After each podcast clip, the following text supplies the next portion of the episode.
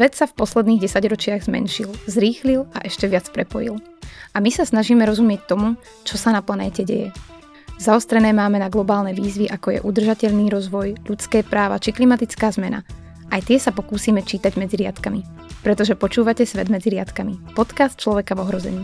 Volám sa Pavlína Meluchová a vy počúvate Svet medzi riadkami. Podcast Človeka v ohrození.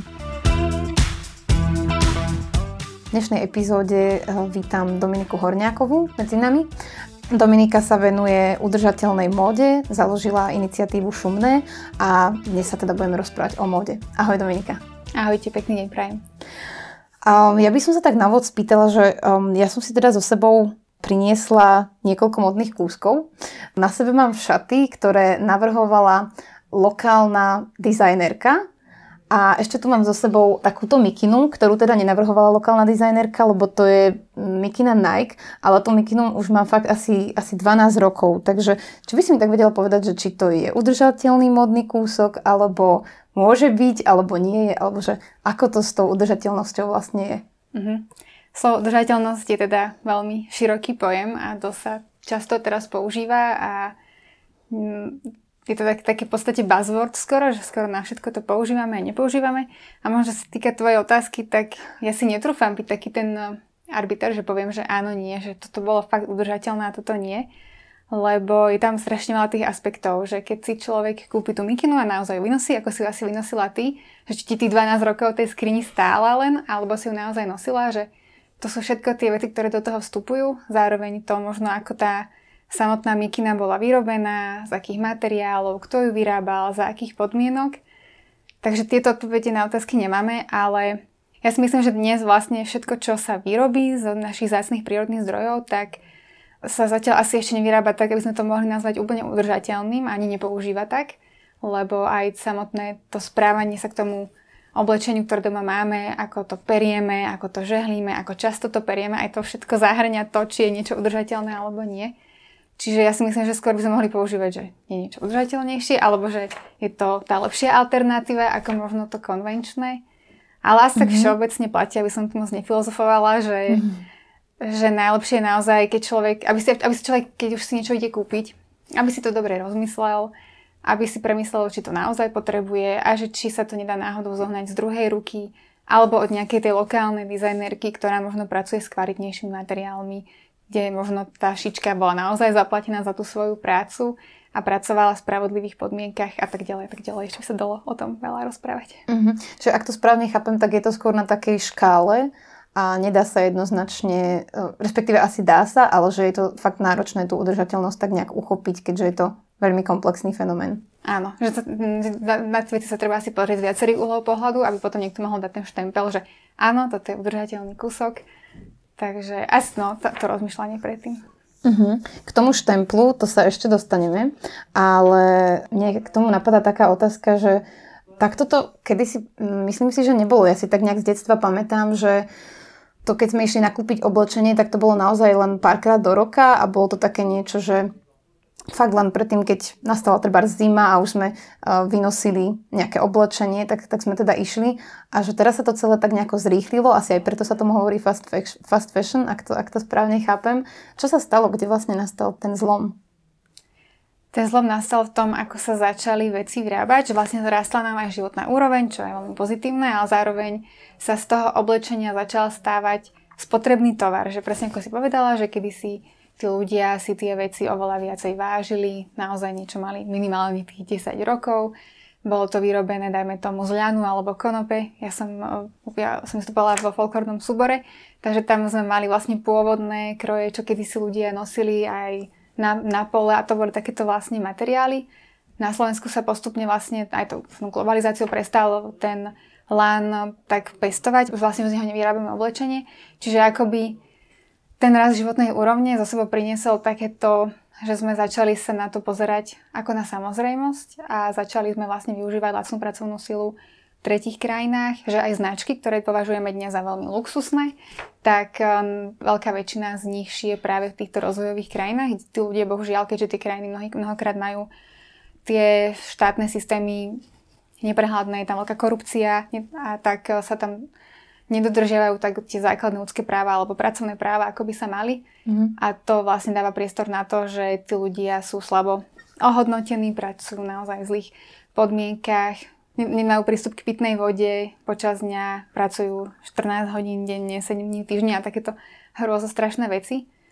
A do toho nastúpa taký ten fenomén fast fashion, že so, začali aj značky tlačiť na to, že aby si mohol byť moderný a cool, tak musíš mať každý mesiac iný kabát, každú sezónu, musíš mať stále niečo nové a tak vlastne namiesto toho, aby sa kolekcie vyrábali, ja neviem, som raz za sezónu, tak sa začali produkovať, že každé dva týždne alebo každý týždeň dokázali tie značky, tie fast fashion reťazce priniesť na, na mola nové kolekcie.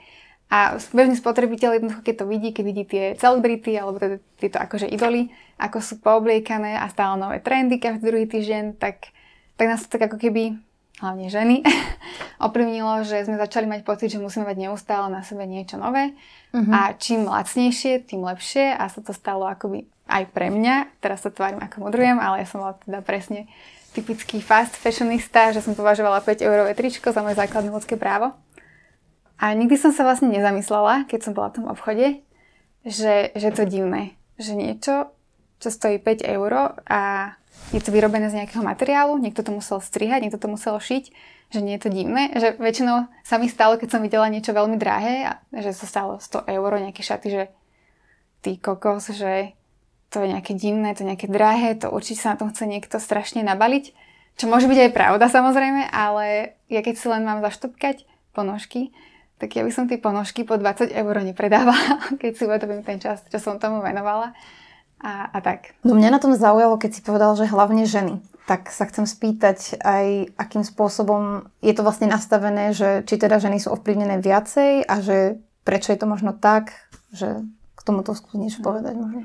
Ja si myslím, že to takými tými aj stereotypmi rodovými a je vlastne odekživa na ženy taký väčší tlak, že my musíme vyzerať lepšie a chceme vyzerať lepšie a sa to tak viac od nás očakáva. Do nedávna bolo nepri, nepripustné, aj keď sa to našťastie mení, že dať si napríklad na ples tie isté šaty na dva rôzne plesy alebo dva roky po sebe. Tak teraz dokonca tí, keď som nedávno pozerala Oscarov, tak dokonca tie herečky, ktoré prišli tom istom ako pred desiatimi rokmi, tak to bolo, že cool konečne. Že už sa to nebo, neberalo ako fopa. Takže mm-hmm. je tam ten tlak, ale niektoré štúdie hovoria, že dokonca aj predaje z pánskej mody rastú oveľa rýchlejšie ako predaje zo ženskej mody. Mm-hmm. Čiže akoby vidno tam tú nábehovú krivku tých mužov, že už si dávajú mnohí viac záležať na tom, už aj ako keby majú tie naše ženské maniere, keď to tak veľmi jednoducho poviem. Ale ja si, ja, si aj ani dúfam, že nás nikdy nedobehnú a že skôr začneme my spomalovať a hľadať tie iné alternatívy. A možno, že aby ten tlak sa čoraz viac uvoľňoval na, na ženy. Hej, hej. A ono to možno, že také prirodzené, že človek chce z času mm. na čas si obliecť niečo pekné, sem tam sa zapáči, že ono sa tým asi nevieme úplne sa toho zbaviť, preto hľadáme tie možnosti, ako to robiť. Ako si obliecť niečo pekné, nové, ale tak inak, mm. ako doteraz. No ja mám pocit, že to oblečenie akoby stratilo tú hodnotu, ktorú to malo a v podstate oblečenie vnímam tak, že je to hodnotná vec a že presne, že človek chce byť pekne oblečený, že je to možno aj súčasť nejakej identity, ak to tak môžem povedať ale asi to teda tú cenu stráca. Hej, a je to aj, stráca to aj tú cenu, aj tú kvalitu. Keď som sa začala zabrdať do tejto témy toho modného priemyslu a keď sme mali nejaké stretnutia s dizajnerkami, tak nám vysvetlovali, že ako vyzerá dobre ušitá sukňa, dobre ušitý kabát, že aké to má mať rôzne vychytávky, ktoré už bežne tým znižovaním tých nákladov na výrobu toho lacného oblečenia, tak to vlastne začali odstraňovať a začalo sa, to oblečenie sa stáva aj nepohodlné pre tých ľudí. Napríklad ako mať vrecka na rifliach, alebo na šatách, alebo na sukni je už luxus dneska, že väčšina tých fast fashion sukien, tak nemáš si kde dať telefón a odložiť, alebo je tam nekvalitný zip, zle sa to zatvára, nie sú tam také dotiahnuté detaily. A oni mi toto vysvetlovali, že to je wow, že ten kúsok, keď je super ušitý, tak to je, že niečo. Mm-hmm. Na čo človek môže byť hrdý a možno, že by to mohli dediť aj tí potomkovia raz, ako som ja raz dedila kroj od mojej prababičky. Paráda. Ty si spomenula aj to, že je ťažké dávať akoby ten štempel na to, že či to je udržateľné alebo nie. Každopádne, mm, takého toho dopytu po udržateľnosti celkovo si všímajú aj veľkí hráči a veľké firmy a častokrát sa môžeme stretnúť teda s tým, že aj to oblečenie je onálepkované, že toto je ekologické, udržateľné a podobne. Každopádne mnohí experti začali upozorňovať na to, že je to len štempel a že tie tie firmy sa snažia tie pravidlá nejako obchádzať a tento fenomén nazývame uh, greenwashing, že ako sa tomu ako spotrebiteľka môžem vyhnúť. V prvom rade odporúčam teda, ako som už tam povedala, že keď človek niečo potrebuje, tak sa zamyslieť, či to potrebuje a nekúpiť si niečo len preto, že to má ten eco-label. Keď prišla tá modná vlna Zero Waste, tak ľudia si akoby začali nakupovať hrozne veľa takých tých vychytávočiek, ktoré boli v tom Zero Waste duchu. Potom mali doma 10 krabičiek plastových, ale kúpili si sklenenú.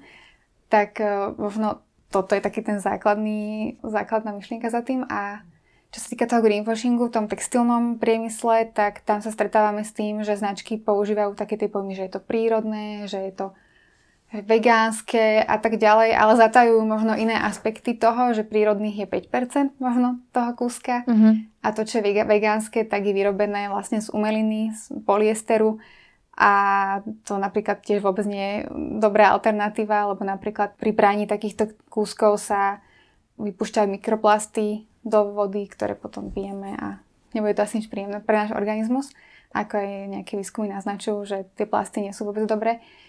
Uh-huh. No, ty si to už možno trochu naznačila, ale predsa len sa spýtam, že teda prečo by malo byť v mojom záujme sa o to vlastne zaujímať a o to chcieť prioritizovať, aby bola móda udržateľná. Uh-huh. Spomenula si treba, OK, tú vodu, to mi dáva zmysel. A čo ďalšie tam teda ešte je? Ešte by som sa vrátila k tým štemplom. Štempel, jasné. Hej, ak môžem. Mne ešte napadlo, že aby to nevyznelo, že že nevieme vôbec akoby, že to naozaj úplne shady, že čo je udržateľné, čo nie, že určite sa snažíme hľadať tie udržateľnejšie alternatívy. Uh-huh. A akoby dávať tomu šancu. Ako niekedy sa stane, že človek musí ako keby stále rozmýšľať, že sklenený jogurt alebo jogurt v plastovom pohári. Ten plast má možno nižšiu uhlíkovú stopu, ale toho plastu sa už tak ľahko nezbavíme, on sa len rozdrobí na mikročiastky. To sklo viem použiť znova, viem si do neho zavariť že není to teda také čierno ale neznamená to, že sa máme vzdať toho, že hľadať tie alternatívy a skúšať nové veci.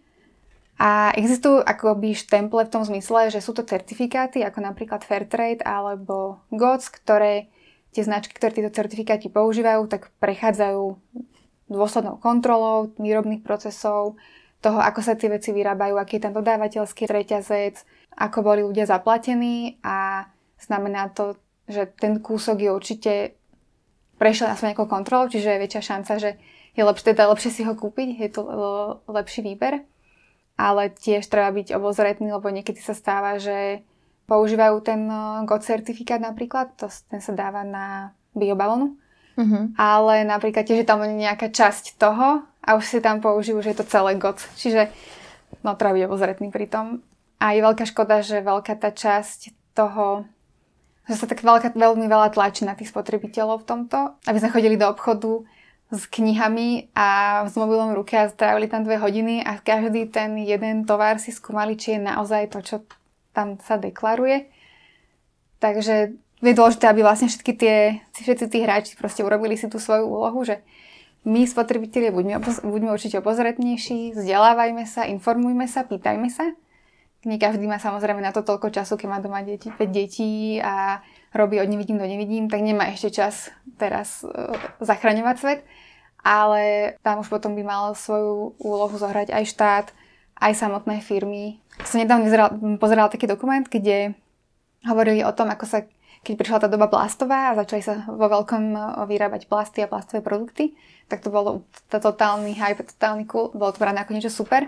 Až potom zistili, že teda všade je ten plast už ako bordel a neporiadok, tak tie firmy začali platiť, čo znie ako veľmi super, že začali vlastne platiť recyklačné kampane, aby naučili ľudí recyklovať. Mm. Ale možno keby sa investuje do toho, že keby začnú vyrábať tie plasty inak, lebo nie všetky sa napríklad dajú recyklovať, že keď to zrecyklujeme, tak možno dva druhý plastov sa dajú naozaj zrecyklovať, ostatné idú na skladku, že možno viac tlak aj na to, ako to vyrábame už od toho počiatku. Mm-hmm.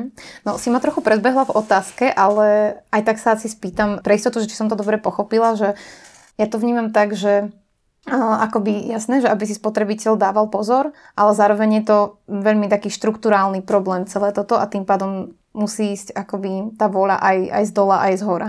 Hej, ruka v ruke. Ruka v ruke. Áno, a nemať pocit, že ja som ten človek milión, že ja nič nezmôžem, že máme proste vo svojich vreckách úžasnú moc a to sú tie peniaze a my sa vlastne rozhodneme, kam ich dáme a tým pádom vlastne tú, tú vec, tú výrobu, ten produkt, tú značku podporíme. Takisto aj treba ísť voliť. Paráda. Dobre, tak ja by som sa možno spýtala, my sme to akože už aj, aj veľakrát načrtli, ale že aké sú teda tie dôsledky tej fast fashion, že prečo by to malo byť v mojom inherentnom záujme, aby sa móda spomalila? Ja si myslím, že to, je to taká tá základná, základná úzkosť a pocit zodpovednosti, jednak voči prírode, ale aj voči ľuďom, ktorí to oblečenie vyrábajú a v konečnom dôsledku aj kvôli sebe to, ako sa teraz vyrábajú, vyrábajú naše veci, je teda neudržateľné. V tom správnom slova zmysle napríklad na výrobu jedných párov džínsov sa použije 7000 litrov vody. Na to, aby sme no. dopestovali jedno bavlnené tričko, tak je to nejakých 3000 litrov vody.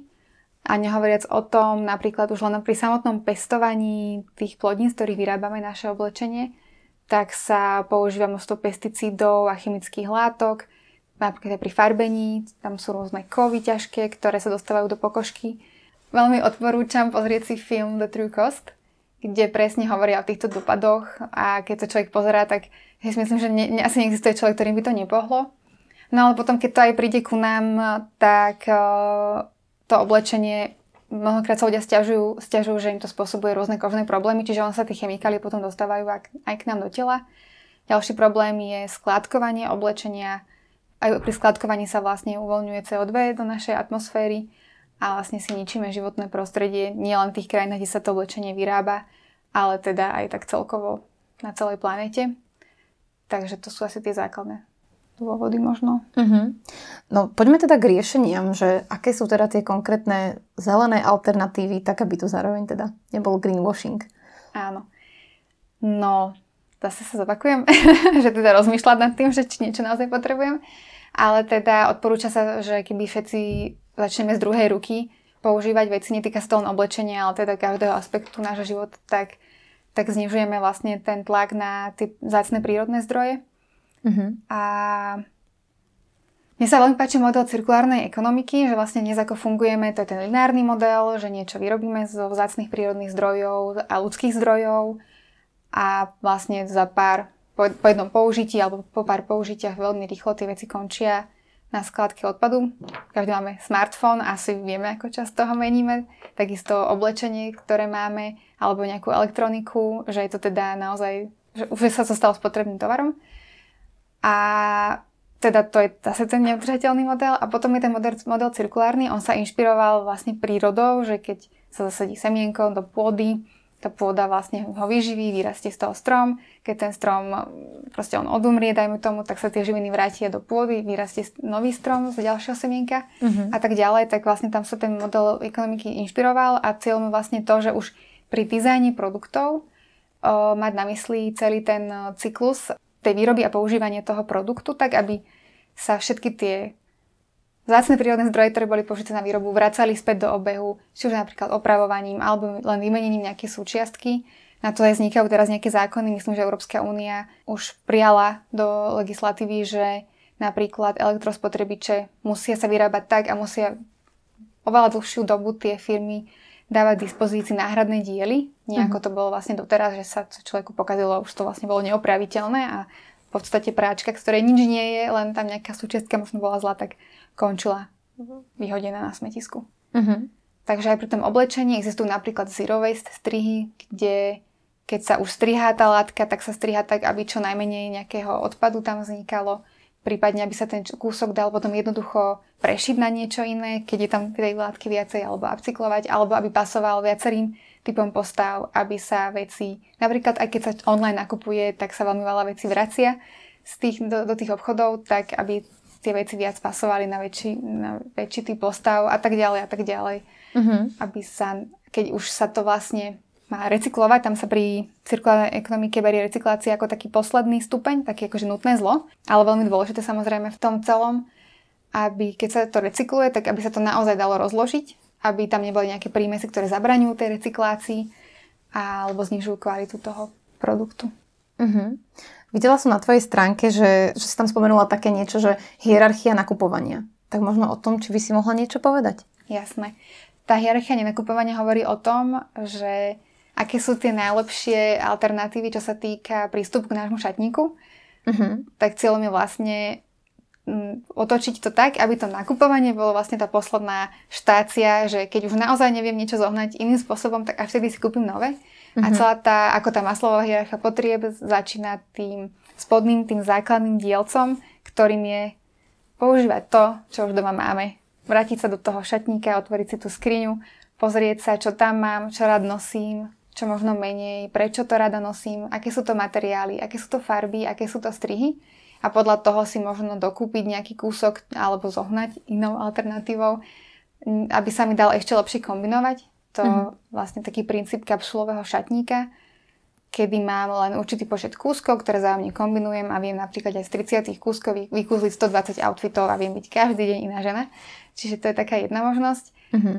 A tá, taká, taká najzasadnejšia. A potom je ten druhý stupeň v tej hierarchii nenakupovania a to je požičiavanie, že keď už naozaj neviem, potrebujem niekam ísť, idem na nejakú konferenciu, idem na nejaké podujatie, tak nemusím si kúpiť niečo, čo vlastne asi nevynosím, alebo to použijem len tú jednu príležitosť, ale môžem si to požičať, nemusí to byť len nejaké komerčné požičiavanie, ale možno aj pozrieť sa do skrine svojej sestry, kamarátky, mamy, kolegyne a možno by boli ochotné požičať nejaký kúsok. Takže požičiavanie ako taká dobrá alternatíva, lebo vlastne jedna zakladateľka Fashion, Fashion Revolution, respektíve koordinátorka Fashion Revolution, Martina Mareková Kajpers, hovorí za Slovensko, hovorila, že keby dnes prestaneme oblečenie vyrábať, tak máme čo nosiť ďalšie 10 ročie na celej planete. Že toho oblečenia je tu dosť, už si ho musíme len vyšerovať. Uh-huh. Potom tretia možnosť je tiež šerovanie oblečenia v zmysle napríklad swapy alebo second handy. Swapy to je vlastne výmena oblečenia, sú aj také koordinované podujatie, kde si človek donesie to, čo nenosí, odniesie si niečo, čo tam nájde, alebo aj nič. Alebo my máme napríklad v práci taký štender celý čas, celý rok, kde niekto, keď niečo má doma, tak to tam donesie a keď niekto potrebuje, tak si zoberie z toho stojana, čo potrebuje, čo sa mu páči. Akože má to tiež svoje limity, že pri tých swapoch second handoch niekdy človek nájde to, čo, to, čo potrebuje, teda je obmedzený tým, čo tam ľudia priniesli. A taktiež mne sa stávalo, že keď som chodila, keď som už začala tým tak viac rozmýšľať, že dobre, tak udržateľnejšie, takže second handy. Uh-huh. Som si častokrát, lebo je to tam strašne lacné, nakúpila po 10 kuskov a reálne som vynosila len jeden. Čiže sa on odložil ten čas, kedy to aj tak skončilo možno vyhodené a len to prešlo z jednej skrini, skrini do druhej. Ale určite je to lepšie, ako ísť si kúpiť niečo nové, lebo aj pri novom sa nám stáva, že si myslíme, že to aj možno vynosíme, že si to kúpime. Páči sa nám to v tom obchode na, na tú chvíľku, ale prídeme domov a zistíme, že si to dáme vraz a potom vlastne už nevieme, kde si to dať. Mm-hmm. Ale už teda tá vec bola vyrobená z tých zácných prírodných zdrojov.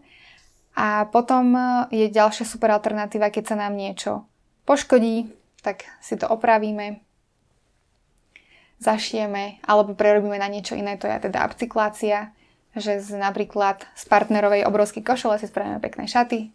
Plný YouTube je množstva takýchto nápadov ako na to, keď je človek šikovnejší, tak to určite zvládne. A odporúčam napríklad taký videoblog La Florita, kde ona tiež hovorí o tejto upcyklácii a aj dáva také návody, ako si prerobiť oblečenie. A keď teda už neviem, že nájsť tú alternatívu iným spôsobom a potrebujem sa naozaj kúpiť nové, tak je lepšie možno naozaj zájsť k lokálnej dizajnerke, ktoré sa môžete popýtať na to, odkiaľ má tie materiály, ako to vyrába, ako to striha, môže vám aj niečo prispôsobiť na mieru a podporíte tú lokálnu výrobu toho slovenského podnikateľa alebo podnikateľku a nestanete sa len číslom v nejakej štatistike tých veľkých korporátnych reťazcov.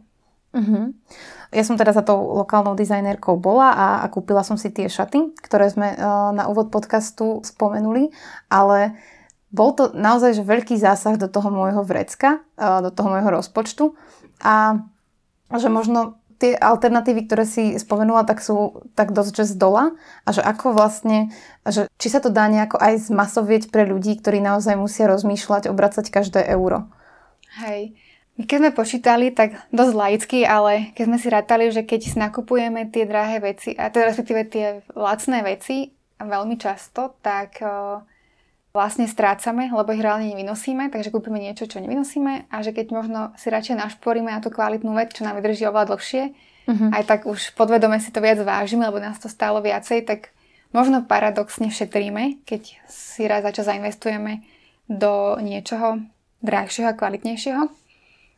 Samozrejme sú ľudia, ktorí sú naozaj že sociálne slabší a tam našťastie existujú charity, ktoré zadarmo takéto oblečenie dávajú.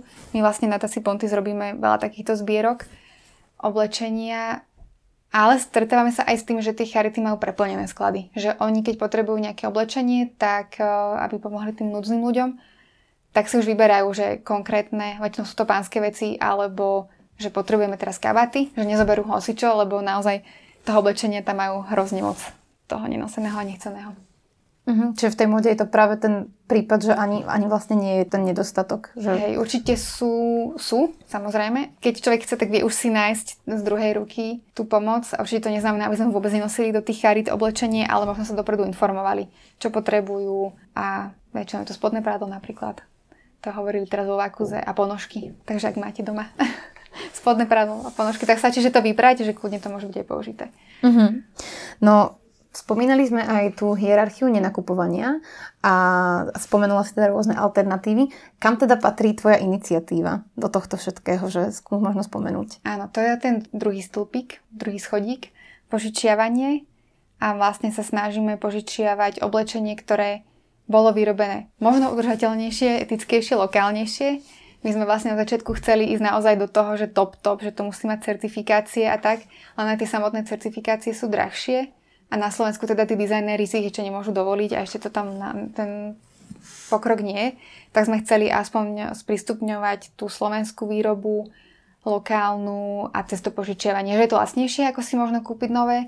A zároveň, keď človek potrebuje z času na čas nejaký kúsok, či už možno na rande, alebo ide na nejakú konferenciu, tak nemusí si to hneď kupovať, ale si to môže požičiať, alebo si chce vyskúšať nejaký nový štýl, čo by mu pristal a nemusí riskovať, že to vlastne nebude ono, ale keď to teda vynosí, tak to môže vrátiť.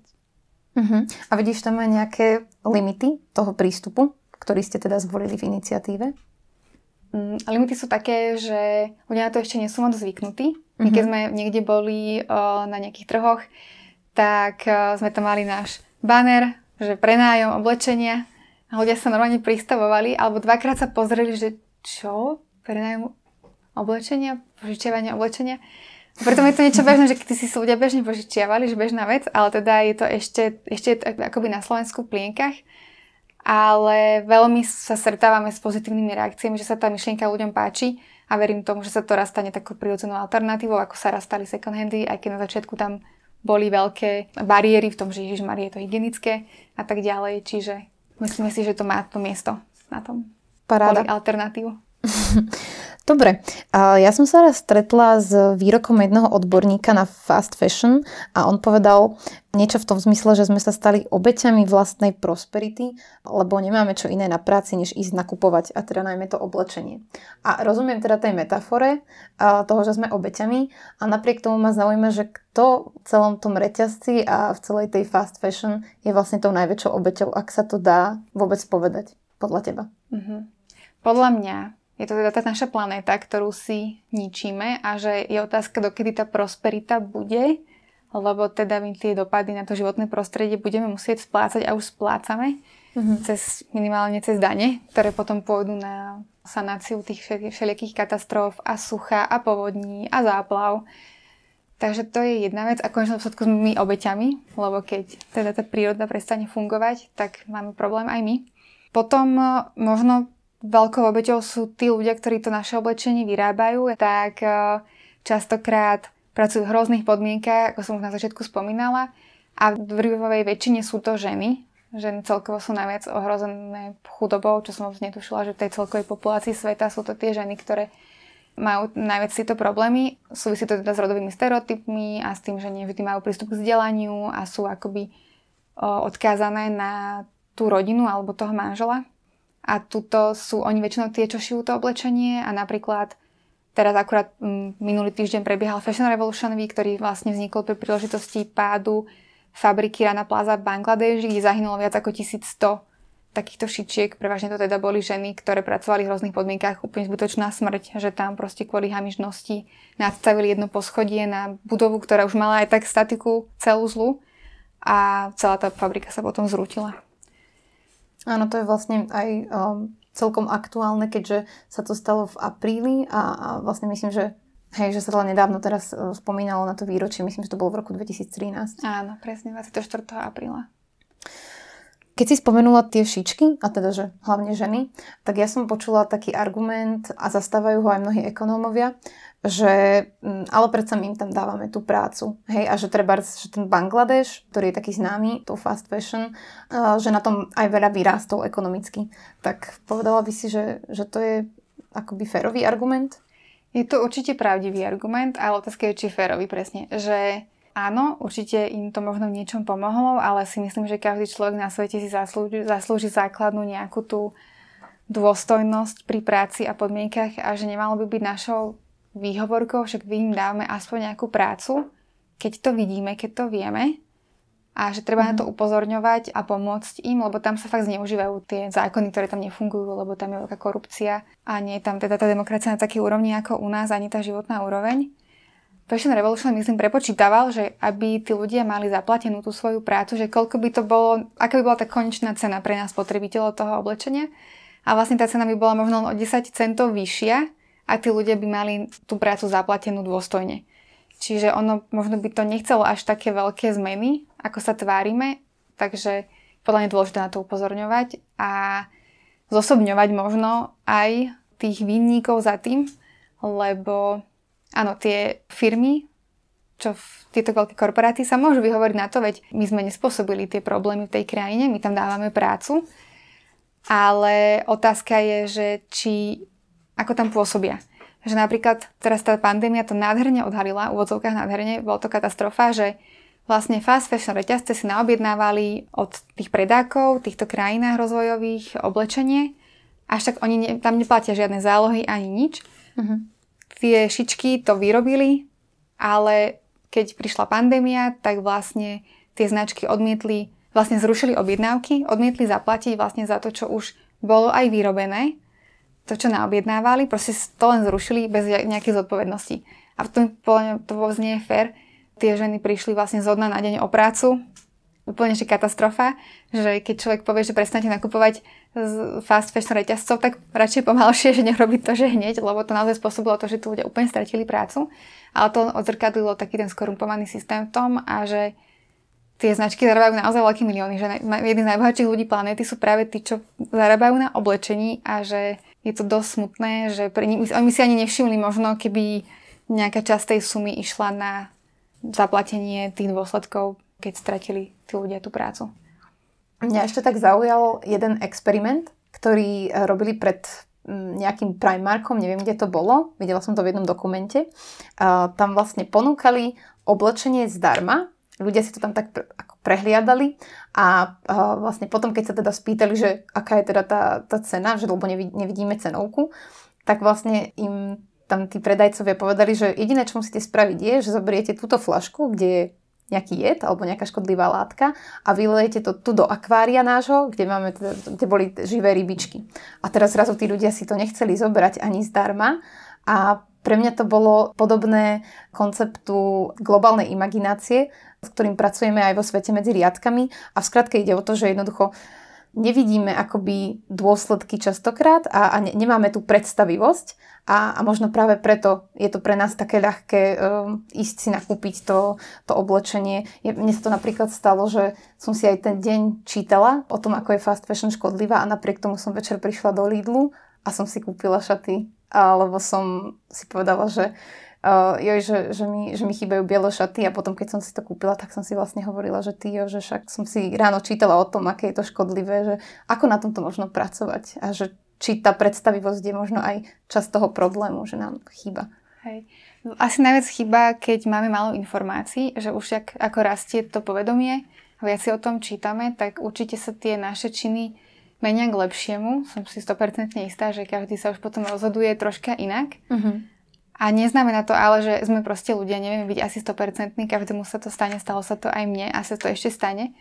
Že jednoducho nevieme, no naozaj nevieme si to úplne predstaviť možno, tie dopady. Povieme si, veď to je len jedno tričko a keď si to povie každý, tak je to proste 5 miliard tričiek. Ja som taká zastankynia takého pozitívneho prístupu v tomto, že robme každý, čo vieme, aké aj v oblasti vieme robiť. Niekto je možno vegán, niekto teda sa snaží byť syrovec, niekto menej lieta, niekto sa lepšie oblieka, alebo niekto to kombinuje, čo úplne ideálne, že v každej z tej oblasti si nachádza tie cesty, tie alternatívy.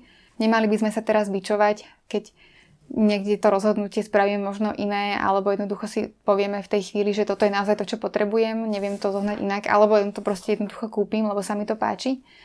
Že to asi nie je cesta sa seba bičovať, a nie je to ani len čisto naša zodpovednosť, čiže ako som hovorila o tom trojholníku, že musia potom ustúpiť aj iné, iné tie vplyvy, aj či už nejaké zákonné rámce. Mne sa napríklad vôbec nepáči, keď ľudia si musia priplácať za tie udržateľné alternatívy, ale nie v zmysle, že je podľa mňa aj OK, že, že vlastne tá cena je asi vyššia, lebo je to aj logické, lebo väčšia kvalita. Ale myslím si, že by mali byť možno práve tie potraviny alebo tie výrobky neudržateľné drahšie, aby potom tá ekologickejšia alternatíva bola dostupnejšia. Tam potom otázka samozrejme, čo s tými, čo si to nemôžu dovoliť. Tak verím tomu, že to by sme možno vyriešili z toho zisku. Povedala som to. Zodpovedala. Tak asi, asi koniec. Tak uh, ďakujem Dominika, že si uh, prijala pozvanie do nášho štúdia. A vám, milí poslucháči, ďakujem za to, že ste uh, dopočúvali až sem a teším sa na vás na budúce. Dovidenia, do počutia. A ja ďakujem vám pekne za pozvanie. Pekný deň prajem.